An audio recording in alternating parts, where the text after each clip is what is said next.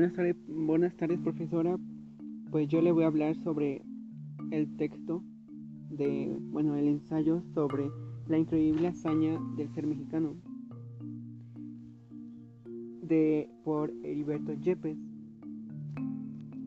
Lo que, eh, bueno, esta historia me llamó la atención y a la vez también me gustó porque a la vez el autor expresa ideas que hacen sentir al mexicano tal y como él cree. Como por ejemplo que un mexicano no debe sobresalir ante la masa de la población, ya que pues eso eso haría eso haría que las demás personas se sintieran sobajadas, se sintieran menos que esa persona. Pues este este autor nos dice que al mexicano le encanta ser el perdedor de la película, porque según él eso lo hace ver bien, según él. Que un mexicano pues debería de estar abajo siempre de los extranjeros, porque un mexicano no es mexicano si triunfa. Un mexicano ya no se puede llamar mexicano si triunfa en el extranjero, si triunfa como pues sobresaliendo en lo que más le gusta, en lo que más sabe hacer. Aquí en este, en este texto nos menciona que el mexicano está convencidísimo de que el mexicano solo es real si se autorretrata como un fiasco. A eso se le llama realismo, sinceramente. Y pues el mexicano define al mexicano como un ser que pertenece esencialmente a los de abajo. Los de arriba no son mexicanos, esto se refiere a que ningún mexicano debe de subir porque entonces ya no sería mexicano y dejaría de serlo en este preciso momento. Aquí, bueno, eh, nos pone un ejemplo de el jugador Hugo Sánchez que era pues él sobresalió jugando eh, pues en un equipo de fútbol y pues él, pues a él ya había, según este autor, ya había dejado de ser mexicano, pero volvió a retomar ese, ese, esa mexicanidad cuando realizó ese, esa chilena que le cambió la vida, que fue algo, pues, que lo transformó otra vez a ser mexicano. Según él, porque ya había dejado de serlo. Sin embargo, en mi perspectiva puedo decir que ningún mexicano dejará de ser mexicano, haga lo que haga o tenga lo que tenga, siempre será un mexicano ante todos.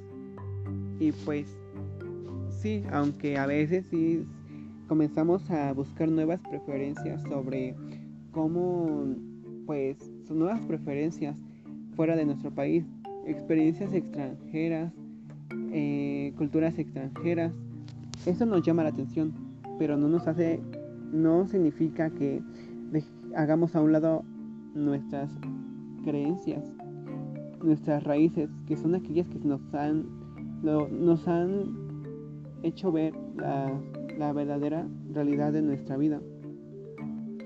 Porque un mexicano no, no, no debe dejar ser pisoteado ni, ni hacerse de menos por otros mexicanos o por otros extranjeros. Em, el autor nos dice que el nuevo mexicano para que no le el nuevo mexicano para que no le duela existir se contrae, piensa, se retira de la vida, no se expone, se endurece, pierde flexibilidad. Eso es porque un mexicano pues pues para que no les duela, así como nos dijo, para que no nos duela, no nos duela existir, debemos de contraernos, debemos de pensar y retirarnos de la vida. Que no nos debemos exponer ante la sociedad extranjera, sino debemos endurecer y perder esa flexibilidad que tenemos, según el según Heriberto Yepes. Pero en mi perspectiva, es cierto que cuando un mexicano tiene triunfo y éxito, poco a poco comienza a retomar nuevas, nuevas ideas, nuevas preferencias, ya sean culturales o personales. es todo eso para su transformación. Pero no significa que va a dejar de ser un mexicano cuando comience a tomar nuevas ideas extranjeras, porque como ya lo había mencionado antes, el mexicano nunca dejará de ser mexicano. Y también dice que un mexicano es malo solo por tener éxito, y cuando no es así, porque es todo lo contrario. Debemos, un mexicano no es malo, sino es bueno con sí mismo y con toda la sociedad. Es por eso que debemos apoyarnos, apoyarlo así para sí mismo, eh, hacer que nuestro país sobresalga poco a poco.